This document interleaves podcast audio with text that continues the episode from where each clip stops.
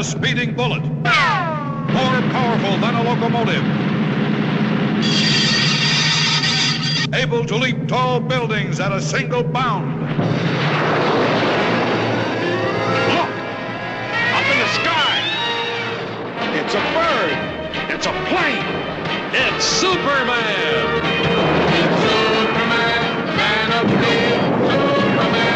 Superman rocketed to Earth as an infant when the distant planet Krypton exploded. And who, disguised as Clark Kent, mild-mannered reporter for the Daily Planet, fights a never-ending battle for truth, justice, and freedom with superpowers far beyond those of ordinary mortals. It's Superman, Super, Super, Superman. The Man of Screen. Hey everybody, welcome to episode 79 of the Man of Screen podcast. I am your host, Mike Zummo, and this is it. On this episode, we are going to complete my coverage of season 1 of The New Adventures of Superman and season 1 of The New Adventures of Superboy, which were produced by Filmation. 36 Superman episodes and 18 Superboy episodes brings us the end of season 1, and despite the fact that we have seasons 2 and 3 coming up, this being the ninth this being my ninth episode, 9 of 17, so this episode will put us over the halfway point in my coverage. I guess the first segment ends the first half, and the second segment will begin the second. As this shorter leg of the podcast is winding uh, on more of a downhill trajectory. After this, there will be eight more episodes covering the Filmation cartoons before I move on to the next subject matter. But before I get to this week's business, I have some feedback to address as always, and this is coming from Dave McElveny. Dave is writing in on episode 72, I think. Anyway, it's the episode in which I talked about the chimp who made it big. So Dave uh, writes, Greetings, Mike. Some decent but not spectacular stories here, which is to be expected, I guess. The stories are pretty short, and the budget seemed to be on the small side, but in those days, I don't think anyone was pouring big money into a Saturday morning cartoon for kids. In the Superman segment, I was most interested in The Chimp Who Made It Big because it's basically the Titano story, just without calling him Titano. There are some differences besides the name, though since his ape's kryptonite vision wore off, he shrank back to normal size, and he didn't get sent back in time to hang out with dinosaurs, as Titano did in the comic. In any event, I am reminded of the DC rule that everything's better with monkeys. And I'm gonna stick Dave uh, on hold for a minute here, and I don't know if that's just a DC rule. I think that's you know something that's accepted across the board that everything is better with monkeys. Even the Adventures of Superman had a monkey mystery, so even the Adventures of Superman, much loved by everybody, was better because it had a monkey involved with, at least for one episode. Now, back to Dave. I always like the Superboy with Krypto segments best because who doesn't love stories of a boy and his dog? You asked if Krypto spent time as Clark Kent's dog. I don't think that happened very much at all in the Silver Age. Generally, whenever Krypto wasn't with Superboy, he'd be off playing in space, chasing meteors and such, or having his own adventures with the Legion of Super Pets, or the SPCA, Space Canine Patrol Agents. In the Bronze Age, Krypto did sometimes appear in the guise of Skip by using a dye, maybe brown shoe polish, to make a patch on his back, which he would burn off with his heat when he wanted to change back to Krypto. Man, I miss Superboy. Superman when he was a boy, not a clone or a Superman's son. But then, I'm old. I recently saw a comment on a Facebook page dedicated to the Legion of Superheroes, one of the most divided segments of fandom you'll ever find, referring to older fans like me, the Silver Age Legion, as fanpas, a mashup of fanboys and grandpas. And I decided that I liked the term and accepted it as uh, descriptive of me and my tribe. I can still read or view different versions of my favorite characters, and sometimes enjoy them. Never fear, though, as you continue through the various incarnations of the Man of Steel, I'll be listening in and commenting, no matter what era you're covering. I'll live long and prosper, Dave. Well, thank you, Dave. Uh, as always, I'm glad to have you around, and I'm glad to have any of you around. You know, I sit here and ramble about Superman, live action, and cartoons, and it continues to amaze me that anybody wants to listen to me talk about this stuff, but there it is. Now, when Dave talks about, uh, I had wondered in a previous episode uh, what Krypto did in his spare time, so I'd like to thank Dave for informing me and kind of filling in the gaps of my Silver Age knowledge there. And I really don't have anything to add about uh, what Dave said about the Legion of Superheroes. I wasn't necessarily aware that most of the segment of fandom of that property was divided. I just always assumed everybody liked all of the pre-crisis Legion stuff and had a hard time keeping up with everything that happened post-crisis. And uh, Dave, uh, you'll be happy to know that well down the line, there will be Legion of Superheroes coverage on this podcast. As there was a cartoon, I believe it was sometime in the, the 2000s, Superman and the Legion of Superheroes. I watched, I've watched an episode or two when it was available on Amazon Prime. I never got around to watching all of it, but from what I saw,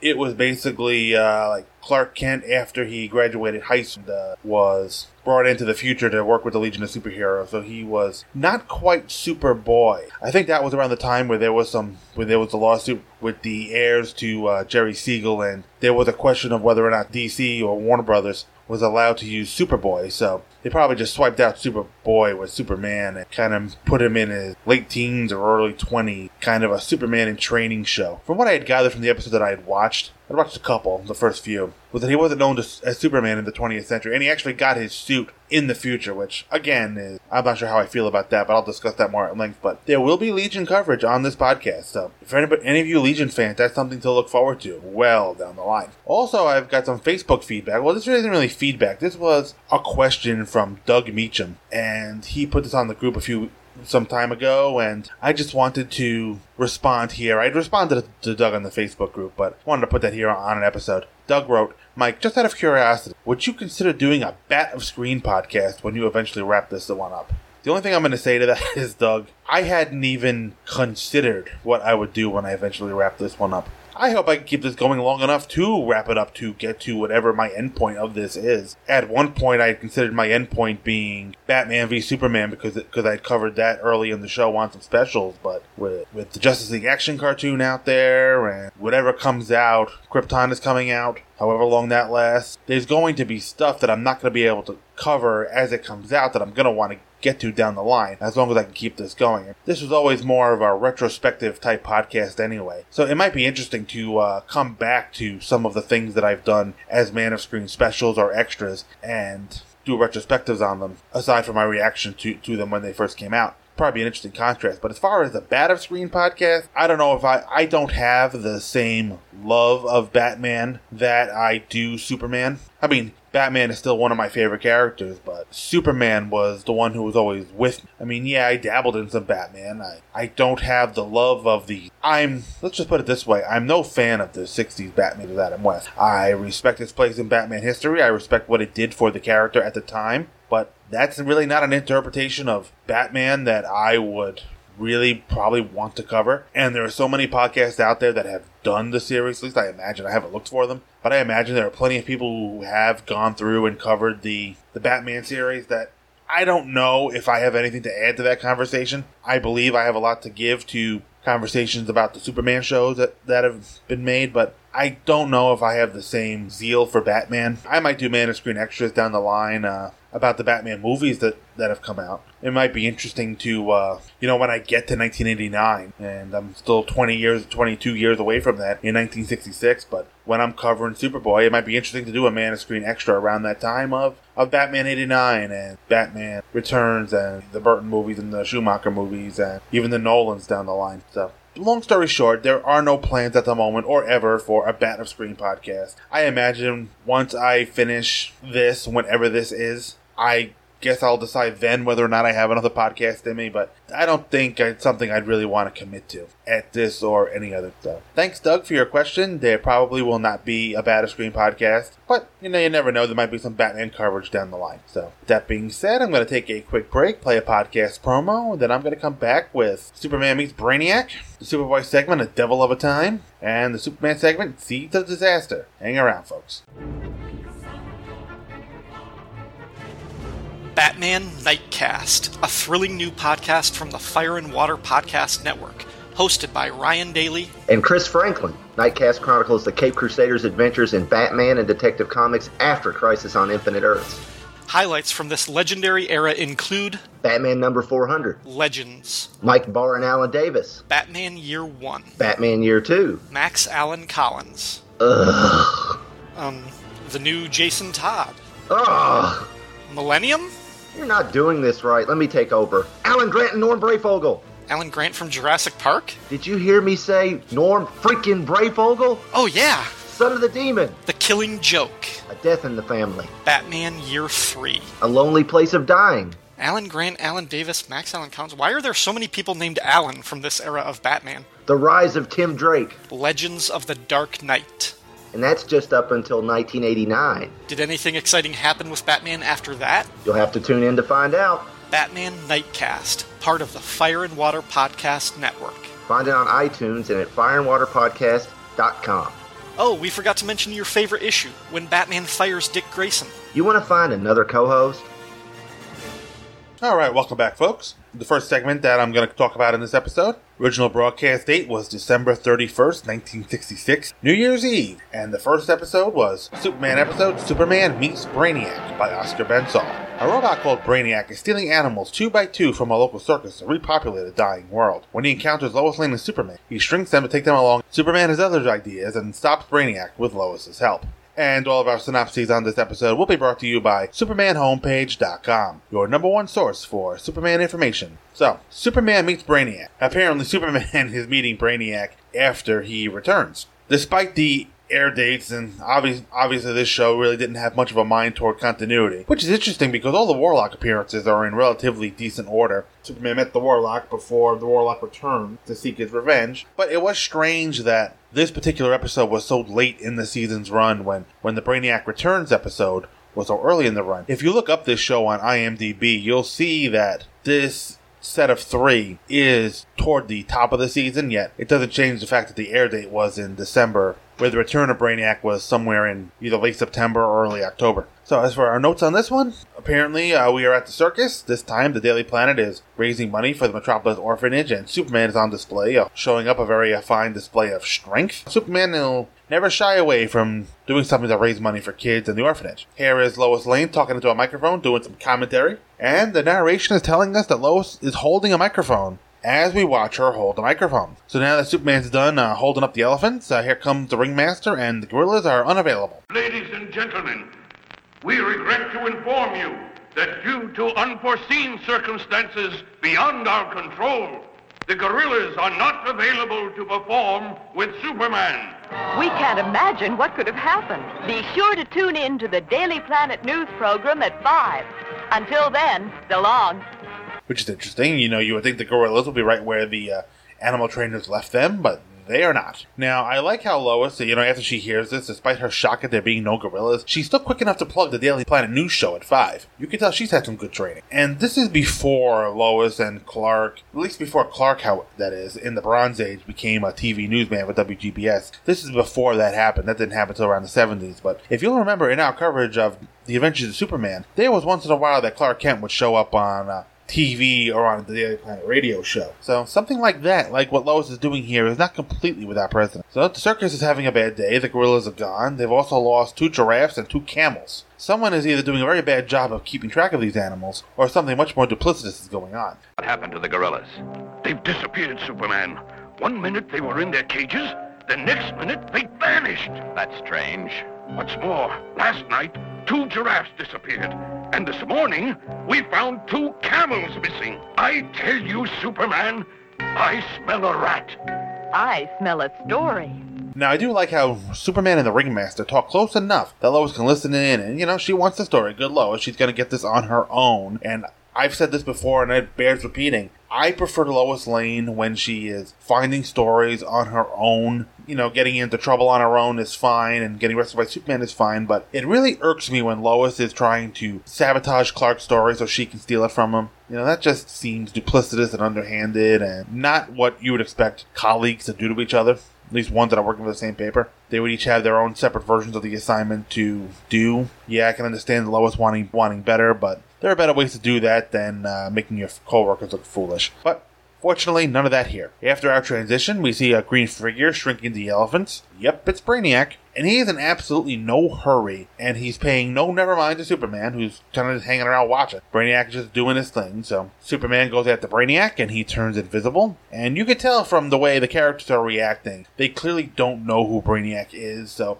I don't know if this was finished late or what, but this story definitely took place before the previous Brainiac story. So Lois asks why he's doing this, and Brainiac tells them about Magar, which Why is he after the animals? Not just animals. Must take earth creatures of every type, including man and woman. You are perfect specimens. I'm taking you with me. Oh, no. Stand back, Miss Lane. This is a shield of force. No power in the universe can penetrate it. This is impossible. Now, I take you. Both of you. He's basically building Noah's Ark. And Superman and Lois uh, found the missing animals, and Superman makes the uh, Noah's Ark co- connection. And then Brainiac, you know, picks up Superman like he's a doll, and he Superman demands some answers. And we're getting a lot of mileage here out of Brainiac and his shrinking ray. We saw the shrinking ray in the Return of Brainiac story, and he's basically using the shrinking ray to shrink the animals and kind of put them in drawers or whatnot for their voyage back to Mega. So after Superman demands answers, Brainiac gives the villain expositional plot dump. Who are you? Where do you come from? I am Brainiac from the planet Mega. Planet Mega. There's no life on Mega. No living creatures are known to have survived Mega's atomic wars. Only one man, the brilliant Professor Heckler, survived. He put me together. I am a computer. A computer? Yes, Professor Heckler programmed me to come here and collect specimens of Earth creatures to repopulate Mega. When we arrive there, you will be restored to normal size. Enough talk. And apparently, uh, Superman knew of Brainiac's home planet, Mega's atomic wars, like I said in the previous time. In this show, Brainiac is from Mega and not Colu. Brainiac basically wants to repopulate the planet, and he will stop at nothing to do just that. And I guess he's figuring that nobody's going to miss, you know, a male and female of each animal. So Superman breaks out of the little drawer they're in, and Brainiac is now going to kill Superman because he's trouble. And uh, Superman X-rays Brainiac's head and has Lois turn on her radio transmitter because he his X-ray vision revealed that Brainiac has a robotic brain. And basically, uh, Brainiac they short out Brainiac, and uh, there are some little sparks above his head. And it's interesting that Brainiac has this scared look on his face. It's probably just the animation uh, trying to display a look of shock. It looks rather humorous. But Brainiac escapes. So this gives Lois and Superman an opportunity to to enlarge themselves back to normal size, and they escape. And as they're flying away, and before Superman can take Brainiac's uh, stuff to get studied, the ship blows up. And I'm just sitting here thinking to myself, does that mean all the circus animals blew up as well? I mean, I'm not sure if kids are making this connection, but we never saw anything that indicates Superman and Lois went back to save those circus animals. So when this ship blew up, I have to assume that the, the animals blew up with it. And if kids watching the show realize that, I can only imagine how distraught they would be knowing that all the animals died. And honestly, that hapless ringmaster from early on in the episode would be pretty upset when he realizes that, you know what, they found out who took the animals, but all the animals seem to be casualties. You know, we never go back to the circus and we just go right back to our ending. What's up, Lois? Nothing much. I just beat the great Clark Kent on another scoop. Please, Lois, don't go out of your way to make me feel small again. Ha ha. You know, I'll play on uh, the shrinking ray that they recently faced, but, you know, as this episode ends, I still can't get over the fact that all those animals seemingly died in that exploding ship. Just wow. I'll, I'll bet you didn't think I'd be talking about such heavy stuff covering the Filmation cartoons, but there you go, food for thought. I wonder if anybody else thought of that. If you've thought about that too while watching this episode, uh, send me an email and let me know. I'd be interested to hear what you think. But this does take care of our initial meeting with Brainiac. This, is, this explains how Lois recognized the ship in the Return to Brainiac. And the show, like I mentioned, probably would have been better served if this episode aired earlier in but maybe this episode took a little bit longer to finish or something. Maybe the episode was running out of time and they took out Superman rescuing the animals. But let's move on.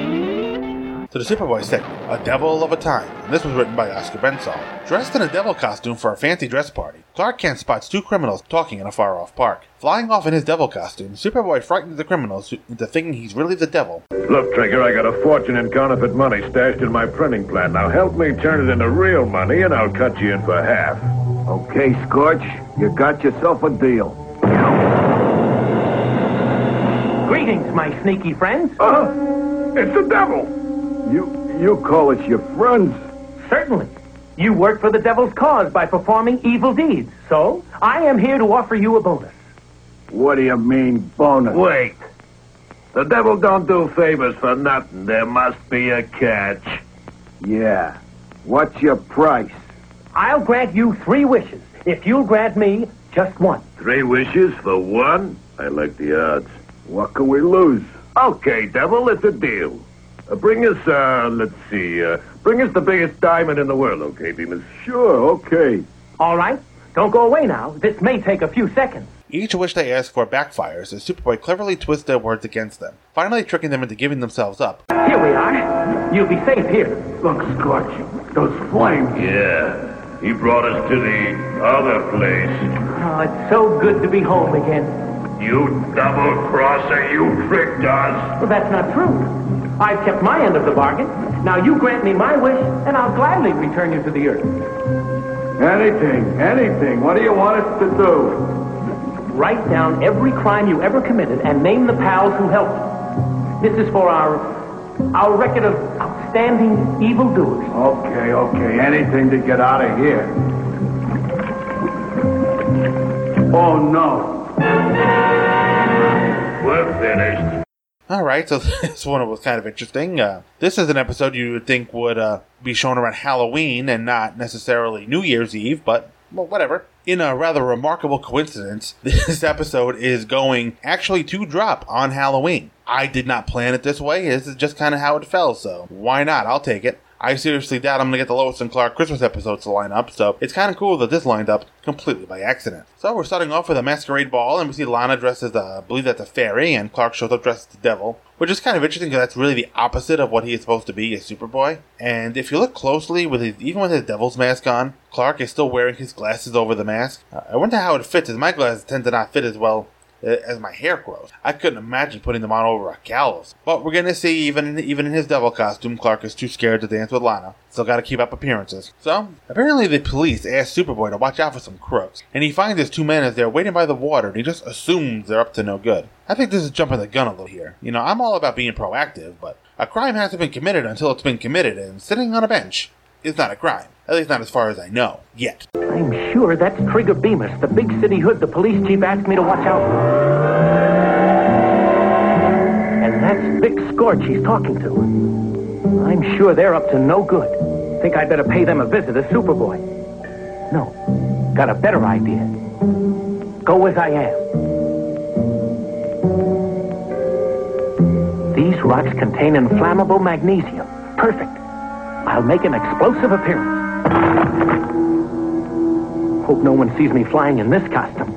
And then, uh, of course, Superboy in his devil costume, he, he could change to Superboy, but he's going to have a little fun with these two crooks, uh, Scorch and Trigger. And, of course, they are up to no good, as Scorch wants Trigger to help him with a counterfeit operation. And Superboy will show up in a nice little plume of smoke and pretends to be a devil, or the devil, rather. And these guys make a deal with him.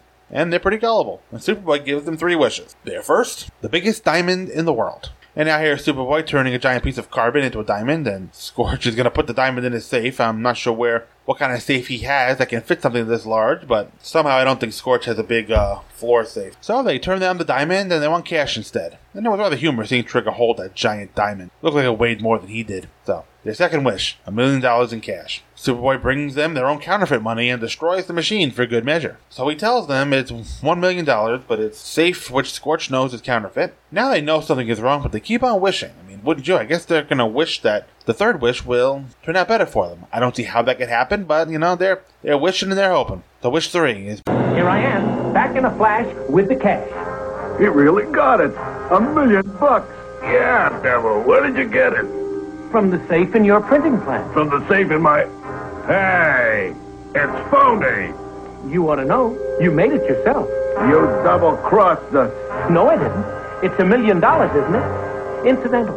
When I broke into your warehouse, I called the police. Oh, no. Now the cops will find my phony plate. Let's get out of here. Not so fast. We made a bargain.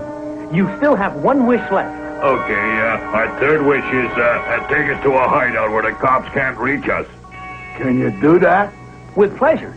Here we go. bringing them to a hideout where the cops can't find them. So Superboy brings them to the volcano to a volcano. Uh, the police definitely aren't going to reach them here, and you can't say hell in a kid's cartoon, so they just kind of describe the volcano as the other place. Being that Superboy is dressed as the devil, and that there is flames and fire and brimstone all around them. Yeah, they're returning to hell, but this and not the other place. So now it's Superboy's turn. He wants a full confession, and they give it up to get out of. The- then after they're done, they find themselves in the presence of a smiling Superboy who is taking great joy in putting one over on these guys. It's good to see uh, Superboy having some fun while doing his job. So Superboy beats some dumb criminals and is back with Lana on the rooftop. There you are, Clark. Where have you been? Oh, I've been having a devil of a time. And you know, I mentioned that Superboy being proactive. He couldn't really arrest them for the crime they were about to commit, but he did manage to find the evidence of crimes they committed, forced confessions, and I'm pretty sure what happened here qualifies as duress, so I'm not sure if this is going to be admissible in court. But I guess we'll see. Good bit. Now, it was fun. Not much else to say about it, but I enjoyed watching Superboy rake these two idiots over the coals, and good, smart bit.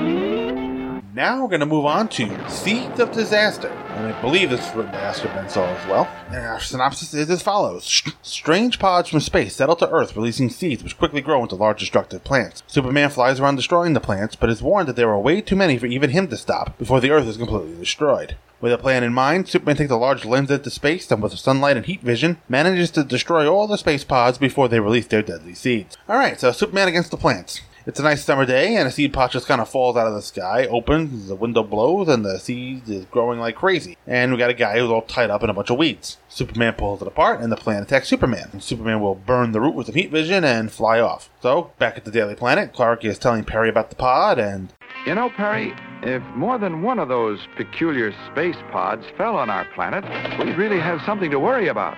Better start worrying, Kent. Listen to this. Strange space pod falls at Florida missile base. Giant rocket in danger. Hey, where are you going?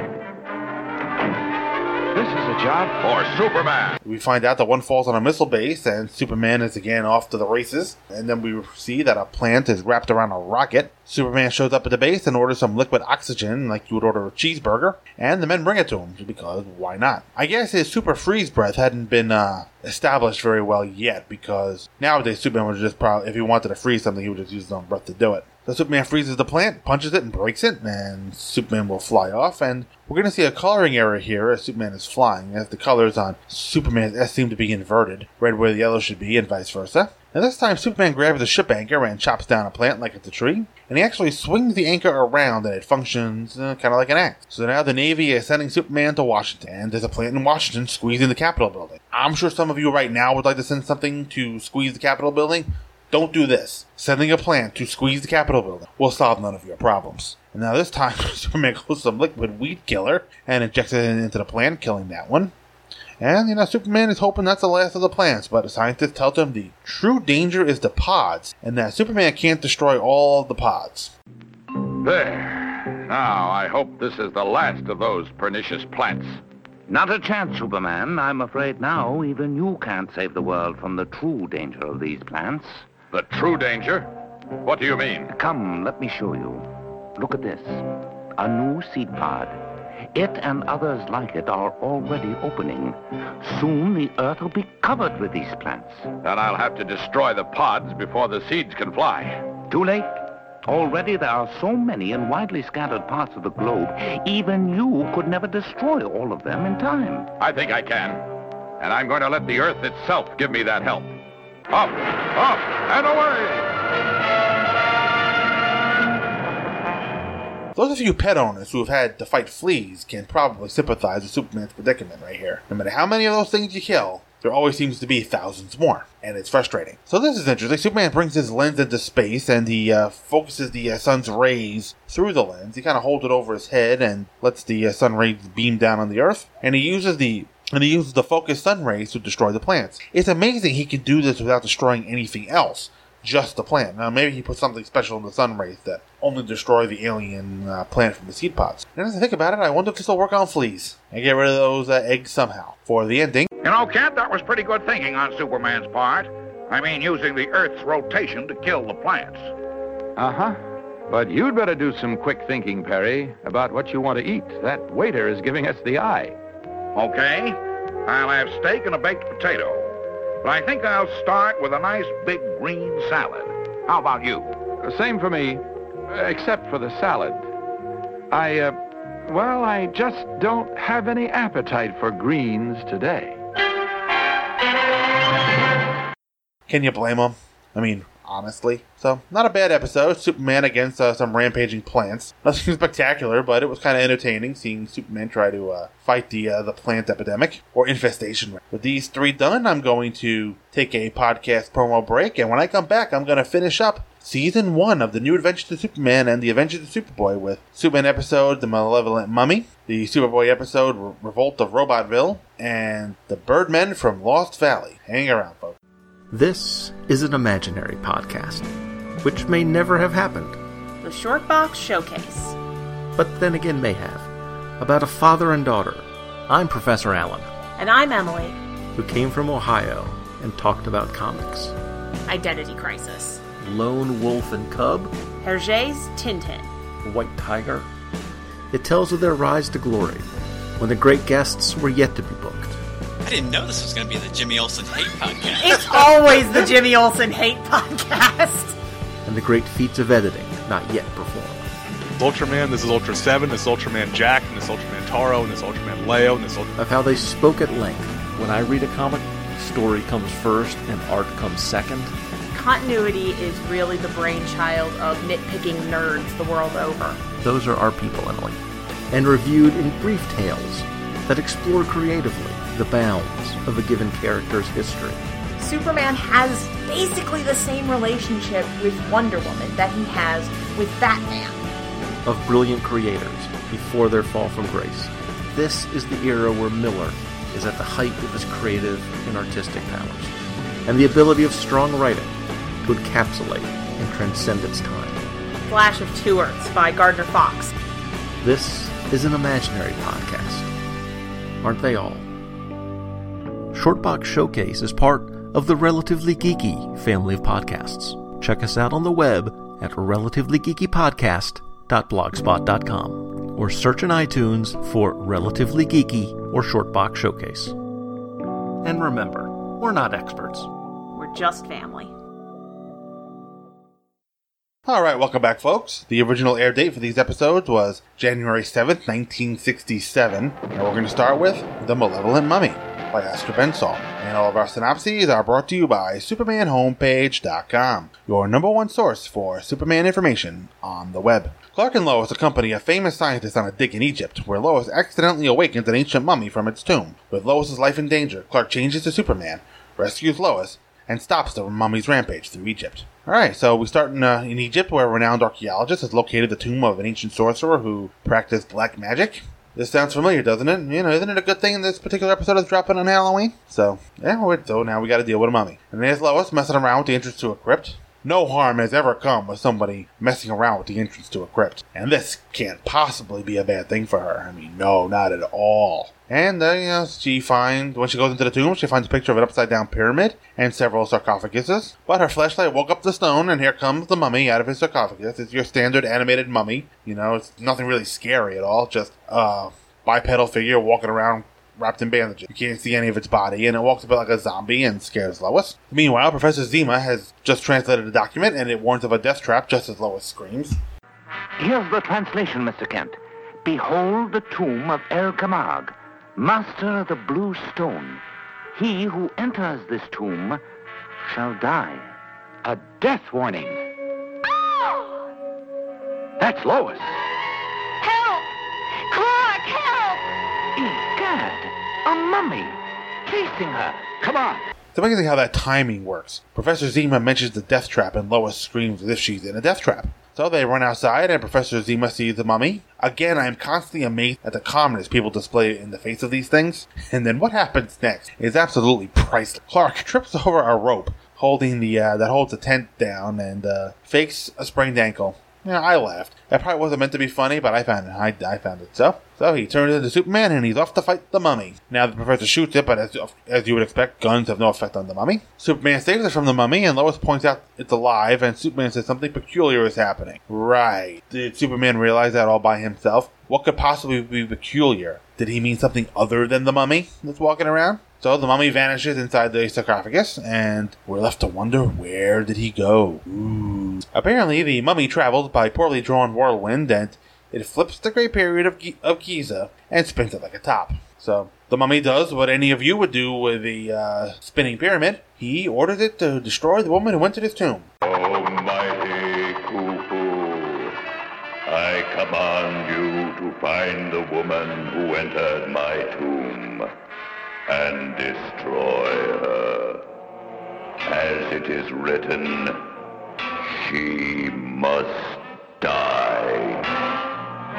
I guess if you can't do the job yourself, you send an upside down pyramid. So Lois and Clark are shopping when all hell breaks loose, And here comes the Great Pyramid. Lois connected to the picture in the tomb, and Clark changes into Superman. I think this episode's got the most changes in Superman that I've seen in a six minutes. So this pyramid is kind of running through town, destroying buildings as if it were a tornado. And here's an interesting bit. Superman refers to his time as Superboy here, and he literally picks up a pyramid and lets it spin on his hand while he's flying. You know, I mean, there's not a lot of continuity here, but it's nice to see the writers of Superman acknowledging that, acknowledging the Superboy bits. So the Superboy segments are definitely this Superman when he was a boy. So I think that's a that's a cool connection. There's also a cool image of Superman flying while balancing the pyramid on the palm of his hand. You really get a sense of, of scale here, how much bigger the pyramid is than Superman. But as he's uh, flying by the desert, Superman flips the pyramid and puts it away right back where the mummy uh, picked it up. And um, here comes the whirlwind again, and it sucks Superman into it and basically makes him dizzy. And the mummy is now harassing the professor. He buries the professor with Kil Kima with El Kamag, and I thought the mummy was El Kamag, so I guess I must have missed a turn someplace. So these rocks falling on the professor did a very good job of missing him. He must be the luckiest man alive, as all of the animated rocks just to fall around the animated professor. And Superman rescues the professor, the tomb caves in, and the mummy is gone. Really? That's it? I know I'm running out of time, but I was expecting more. I guess Superman can't have his showdown with the mummy, which is kind of disappointing. Now, Lois and Clark are at the airport for the flight home, and Lois gives Clark a mummy figurine. Flight 409 for Metropolis, USA, departing at Gate 6. A souvenir for you. No more monkey business, you understand? I wonder if Bud Collyer flubbed his line when he should have said mummy business. That would have made more sense. Why would he wink after saying monkey business? There was no monkeys in this episode that I saw. Did you see any monkeys? Maybe if he said mummy business and the animation winks, you know, that fits, but usually the, long, the last line of the episode is something that pertains to the episode, so to say monkey business here was just, and then still give the wink was kind of weird. So let's move on. The Revolt of Robotville, or as they say in this episode, Robotville. And this is written by Oscar Bensall. And our synopsis is Clark and Lana are visiting a futuristic city populated by robots, or as they call them in this episode, robots, when a deranged scientist tries to make the robots attack. Yeah, that's pretty much the plot in a nutshell. There's really not much to this. You know, Robotville, USA is being visited by Clark and Lana, you know, and it gives me a very Disney Tomorrowland type of feel. Robots. Isn't it exciting, Clark? Uh-huh. It's a city of the future, Lana, with robot policemen directing traffic. And look, robot workers building houses. Even robot shopkeepers and robot bank tellers. Ooh, look over there. Robot soldiers. Oh, they look so, so real. Don't they? Wow, look at that. Good grief! Oh, they look so real. Come on, let's go watch their maneuvers. Watch out! Duck, Lana.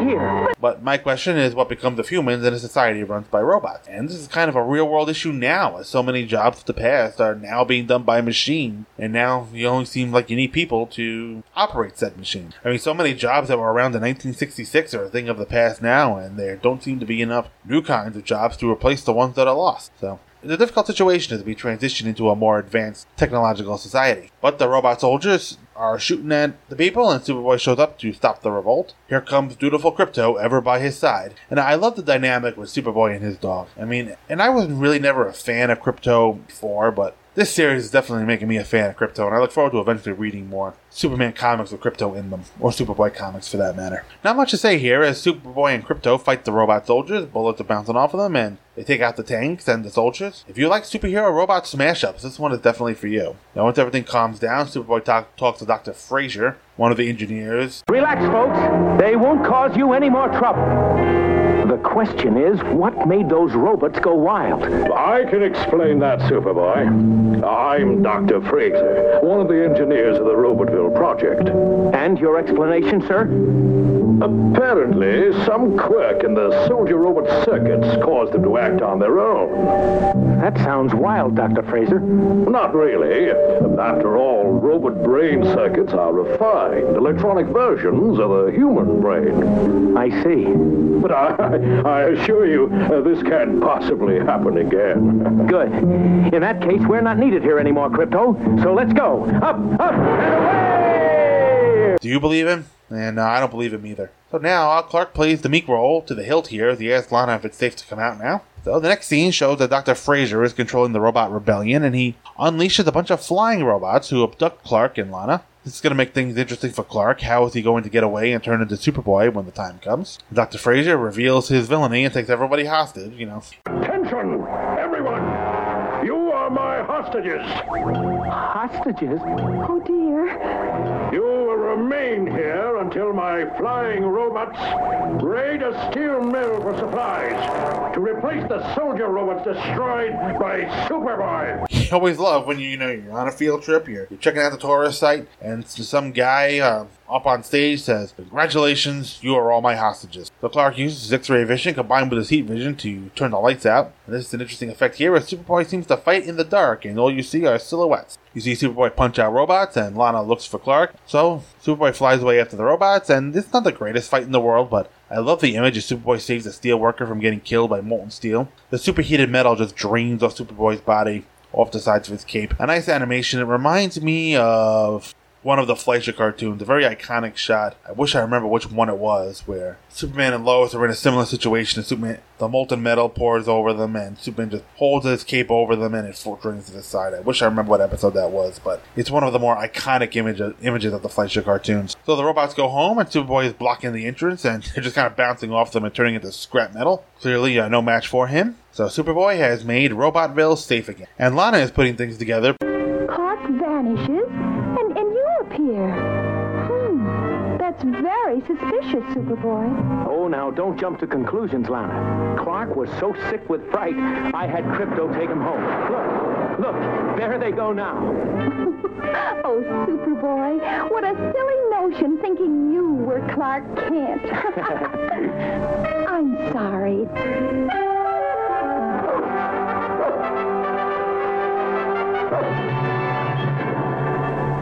Pointing out that after Clark disappears, when that's when Superboy shows up, but Superboy has an answer for that, and he dressed one of the flying robots as Clark, and he showed Krypto taking Clark home. Clever. And Superboy winks, knowing that he got away with it. I wonder if this is the genesis of the Superman robot. And I wonder if we'll see any Superman robots down the line. So that was a pretty good episode.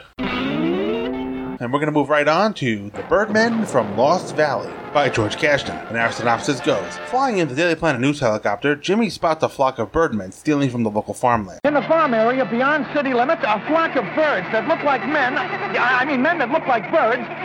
Yeah, I mean, holy smokes, I'm not sure, but whatever they are, they're attacking the farmlands. Jeepers, it looks like organized looting and pillaging, and, and some of them are stealing sacks of grain. Others are raiding the refrigerated storehouses. You should see what's going on here. Now they're even grabbing up farm animals. Hearing Jimmy's report, Clark changes into Superman and follows the Birdmen. We meant no harm to humans. We live in peace here. Where these flowers give off gases which keep our species alive. Then why did you raid the outside world? Because an outsider is starving us. That's a lot of nonsense. Anyone who works is fed. Who are you? My name is Trask. I found gold in this valley, and my men and I uh, persuaded these bird beings to mine that gold. And those who refused went hungry, eh? That's about the size of it. Well, Trask, I've got news for you. Yeah? Like what? Like start packing now. You don't give me orders, Superman. Oh, really? Well, let's. Hold it. We've sprayed those life-giving plants with chemicals. One blast from our flamethrowers and they'll go up in smoke. No, you wouldn't. No one can be so low. I'll warn you. Don't try me. Superman sets things straight. So you know when I when this episode started, it looked as though I saw Clark and Jimmy in the Daily Planet helicopter. But when the uh, pilot spoke, he uh, didn't sound like Bud Collyer. But it's definitely the Clark model, just with sunglasses on instead of the regular glasses. So apparently, these uh, bird creatures, they look like bird men, I guess. They're purplish. They have, uh, you know, feet and wings and beaks, but they can talk, so I guess we'll consider them bird men. So they're, like I said, they're raiding the local farm, stealing cattle, grain, and a whole bunch of stuff. And then the next scene is what convinced me that Clark wasn't in the helicopter at all, because Clark is at his office. I mean, did they have to draw the helicopter pilot to look exactly like Clark? Couldn't they have, you know, drawn him a little different? Maybe a maybe some blonde hair, maybe a little pudgy guy, maybe wearing a pilot's outfit and not a not a two piece suit? I don't know. So Clark hears Jimmy's report and changes into Superman, who flies from left to right on your screen. So Superman kind of flies in and out of the birds, kind of knocking them around, and they have no chance against Superman, and they uh, need to distract him, so they uh, push down a silo, distracting Superman. And these birds are moving fast, and now they're harassing the helicopter, and Superman is in a predicament. He can't let go of the silo to save the chopper, but then something unexpected happens. Two of the Birdmen save the chopper and lower it to the ground. And I like this notion here, as the pilot points out the Birdmen who saved them. You know, Jimmy points out that they can't be all bad. And that's true of any group of people. And I'm not to get preachy here on the podcast, but well, a group of people could be considered evil or dangerous or something like that because of whichever reason. That doesn't mean everyone in the group is engaged in that kind of behavior. There can be good people on the other side that you may even agree with or may even agree with you. So, in a group of people, not everybody is good or all good or all bad. There are good people on both sides, even if nobody wants to admit that. The Superman is looking into uh, that as he follows the Birdmen into the root of the world. Apparently, the root of the world is the valley where the Birdmen live, and they reveal that they are kept alive in a valley by the gas of the local flower. And they raided the outside world because this outsider is starving them. And here is a random farmer, Trask, who found gold in the valley, and he and his men appear to have enslaved the Birdmen. He is definitely not a good man. And this Trask is a real piece of work. He sprayed the flowers that keep the Birdmen alive, and he'll set it aflame if Superman tries to stop him. Apparently, this gold is so important to him that he will kill the Birdmen to get to it, to keep Superman from stopping it. I'm not sure if this would stop necessarily stop Superman from stopping him. I think it will just make Superman mad. But it's a flaw in his plan. So the Birdmen take matters into their own hands, and Trask and his men burn the plants, dooming the Birdmen, at least seemingly. So Superman puts out the fire, saving the plants, and defeats the bad guys. You know, I do love Superman's reaction when Trask's men turn the flamethrower on him. You know, it's almost like he's saying, you, guys are kidding me, right? And he's taking joy in the fact that they can't hurt him, and, you know, that does me a world of good. And I like that. So we learn that the uh, fire didn't touch the roots and the plants will grow back. The fire didn't touch the plant roots. They'll grow back to full bloom. Yes, and thank you again, Superman. As for this bunch, I promise neither they nor anyone else will ever again come to trouble you and the Birdmen are grateful to Superman for freeing them from Trask as Superman flies them to prison. And then the ending. Uh, and that's the Birdmen story, Jimmy, as told by Superman. Wow, terrific! Yeah, but by the way, Mr. Kent, do you know where that valley is located? Well, yes, Jimmy, but I promised to keep it strictly secret between Superman and me. Clark has the Birdman story from Superman, and you know, so much to tell Clark that it's a little bit unethical to get to interview yourself for a story. It's probably I hope it's not a one source story. I hope there's some kind of confirmation, but nobody else was there, so it's almost as if Superman were writing the story. So, and I really wonder about the credibility of the Daily Planet these days. He's writing, he's writing some fantastic stories about what Superman's up to. I mean, Birdman, Space Adventure. This is the kind of stuff you'd expect in uh, like the National Enquirer or something, or in a DC Comics case, the National Whisper. Not necessarily the greatest newspaper in the whole world. So Clark says he knows where the valley is, but that's between he and Superman, and he says that with a wink. The wink never gets old. So we get a little morality play here. Taught us the evil of slavery, and a little bit about learning everything you need to know about the situation before judging. Uh, you know, little life lessons that would do any kid good. You know, in the world we're in today, some of these lessons might uh, do some adult good too. You never know. But that's it for season one. Next time we'll begin season two with the Superman episodes Ape, APE, Strikes Again, the Lethal Lightning Bug, the Prankster, the Saboteurs, and the Superboy episodes, The Beast with Two Faces, and The Gorilla Gang. And if you'd like to write into the show, you can do so at manofscreen at gmail.com. If you want to join the conversation over at the Facebook group, just put the Man of Screen podcast in your search feed and the show should come up. And you can find the show on Twitter at Man at Screencast. And if you don't mind, uh, why don't you leave the show a review over on iTunes? That, that'll help other people find the show. So, until next time, folks, I'll talk to you later. Have a good one. Bye.